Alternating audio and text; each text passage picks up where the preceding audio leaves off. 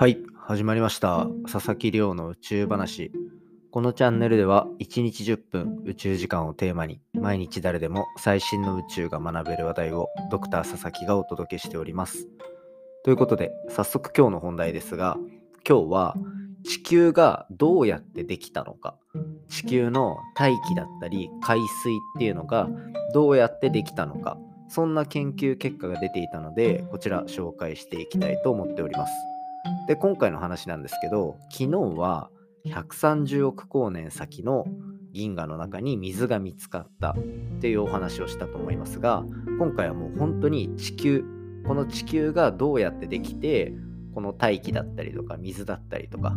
この部分がまあ私たちにとって一番生きていく上で重要な部分ではないですか。なのでそういったところがどうやってできたのかっていうようなお話を今回はしていければなとっておりますのでぜひ最新の研究結果と一緒に楽しんでいただけたら嬉しいです。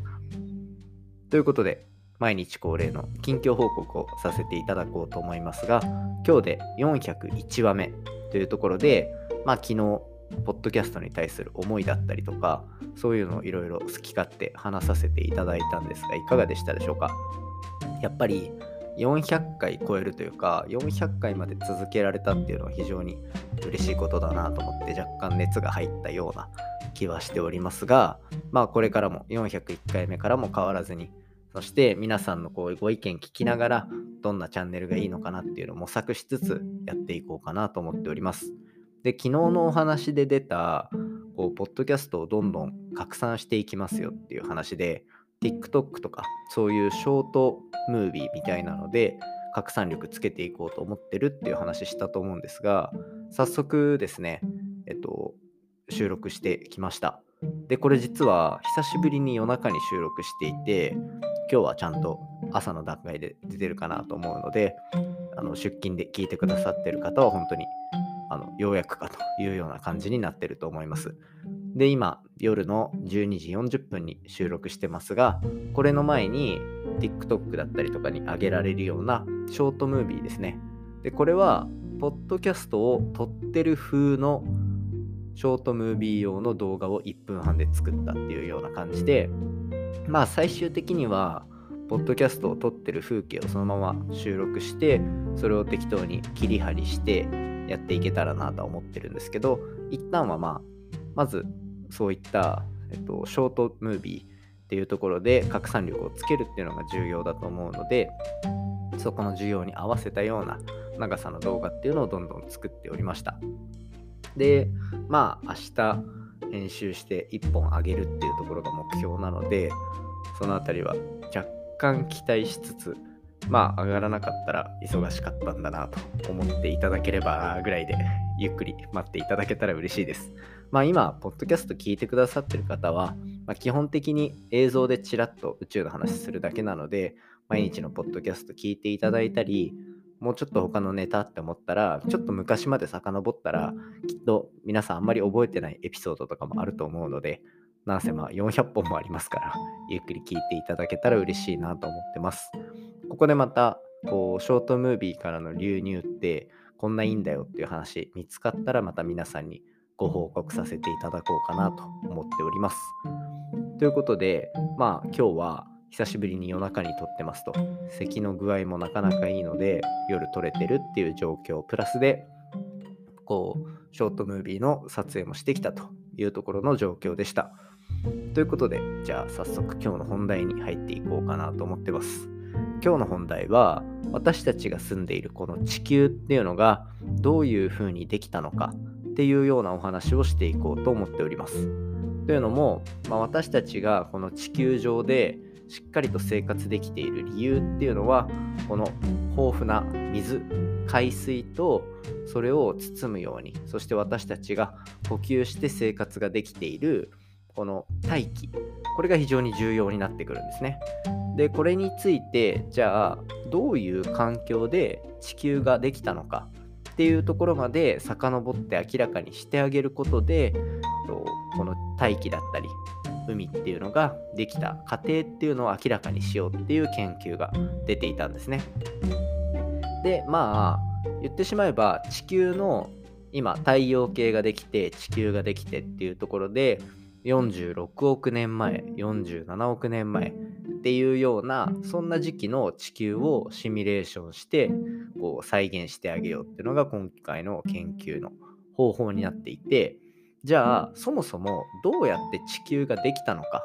っていうところで今まで一番有力な方法だったというかこうやって地球できただろうっていうふうに思われてた方法の一つにこう小惑星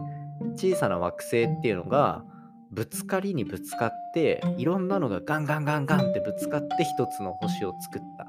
ていうのがこう大きな流れになってるんですね。でそもそもこの地球を作るだったりとかっていうのの大前提でその地球ができる惑星ができる環境っていうのがどうやってできていたのかっていうとこれはこのポッドキャストでも何度か話している通りまあ中心のまず太陽ができてその太陽を作るタイミングで太陽っていうのは塵とかガスとかそういったのの集合体みたいなものなので、まあ、それを作った時の余りの材料っていうのが周りにあるっていうような状況ですね。でその状況の中でまあ余ったものがだんだんくっついて小惑星って呼ばれるようなもの、まあ、言ってしまえば小さな星の塊ですね。そういうのがたくさんできて円盤みたいなのを作っていただろうっていうのが、まあ、太陽ができてすぐの頃の情報だったりします。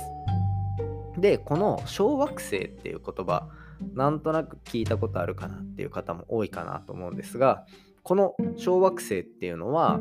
あのはやぶさだったりはやぶさ2が向かった星あれを小惑星と呼んでました。単純に太陽系の中で浮遊しているまあ言ってしまえば小さな惑星ですね。岩の塊だったりっていうのを小惑星って呼んでたりします。でこれ本題にだんだん近づいてきてるんですけどじゃあ地球がどうやってできたのかっていうとその太陽の周りに塵とかガスとかが残っていた。でそこで小惑星っていうのがだんだん形成されていってその後の段階そのできた小さな石の塊みたいなのがさらにさらにお互いこう引き寄せ合ってというか一箇所に集まってぶつかり合いながら一つの塊を作っていったその結果っていうのが地球だというふうに考えられてます。ただ今までの研究ではこの天体衝突によってどんどん地球が出てくるっていうところとその計算結果と実際に今私たちが住んでいる地球の環境炭素だったり窒素だったり水だったりっていうところの量がいまいち計算上合わないっていうそんな研究結果がずっと出ていてじゃあどうやって地球できたんだろうっていう課題感が残っていたらしいんですね。でただ今回この11月9日っていう本当にホットなタイミングで出てた研究の計算結果によると、まあ、この天体同士が小惑星同士が衝突して一つの塊を作ったっていうところは、まあ、今まで通り問題ないだろうと。でプラスしてじゃあそういう環境でじゃあ中身どうなったのかっていうとこの小惑星っていうのがたくさん衝突した時に地球の表面はどうなっているのかっていうと、まあ、ぶつかった時の衝撃でどんどん熱を持っていったりしてそのエネルギーが熱に変わるみたいな。そうするとマグマオーシャンって呼ばれる、まあ、マグマの海ですよね。とにかくドロドロな表面になっていたというところが考えられます。でそしてそのドロドロだったマグマっていうのが固まるタイミングで今地球上にあるそれこそ炭素だったり窒素だったり水素だったりっていうのをこう抱え込みながら吸収しながら作られていった。でプラスしてそのタイミングで海もできた。っていうふうに考えられるっていうのが今回の研究結果なんですね。これ今までの研究結果と何が違うのかっていうと今まではこのマグマオーシャンっていうマグマの海みたいなのがあるのは計算上分かっていたと。しかしこのマグマオーシャンがドロドロの状態で基本的には星ができてきたってずっと考えてたけど今回の研究結果ではいやもう固まってたんじゃないのみたいなその当時もう固まっちゃっててその上で海だったりえっと、その固まった勢いでできた大気だったりっていうのがあるんじゃないのかっていうところに目をつけて実際に研究を成功させたのが今回の研究事例になりました。でこれはもちろん直接できたばっかりの地球を観測したわけではないのであくまで現状こう計算上わかる地球の歴史っていうところになってくるので今後の追加の研究っていうところが非常に重要になってくると。で今回このお話覚えていただいておいてこれがどこにつながるのかっていうと先ほどお話に出した JAXA が打ち上げていたはやぶさ2の持って帰ってきたサンプルとの比較ですね。JAXA が打ち上げていたはやぶさ2っていうのは小惑星リュウグウっていうところに行って、まあ、表面から物質を取ってきてそのものをもうすでに地球に帰還させていると。これが2020年の末とかなので1年丸々1年前とか2年前とかですかねにと実際にこう結構ニュースになっていたの覚えてる方もいるかなと思いますがそれの研究結果に非常に近くなってくると近くなってくるっていうのは比較される研究が出てくるだろうというふうに思われてます。どういうことかというとそういう小惑星っていうのはさっき言ったみたいに太陽系ができてすぐのタイミングで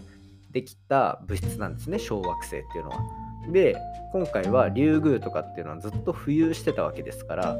その当時の太陽系の情報っていうのを持っていると。でリュウグウの中にある物質っていうのをいろいろ調べてあげるとそこから当時の太陽系の状態っていうのが分かり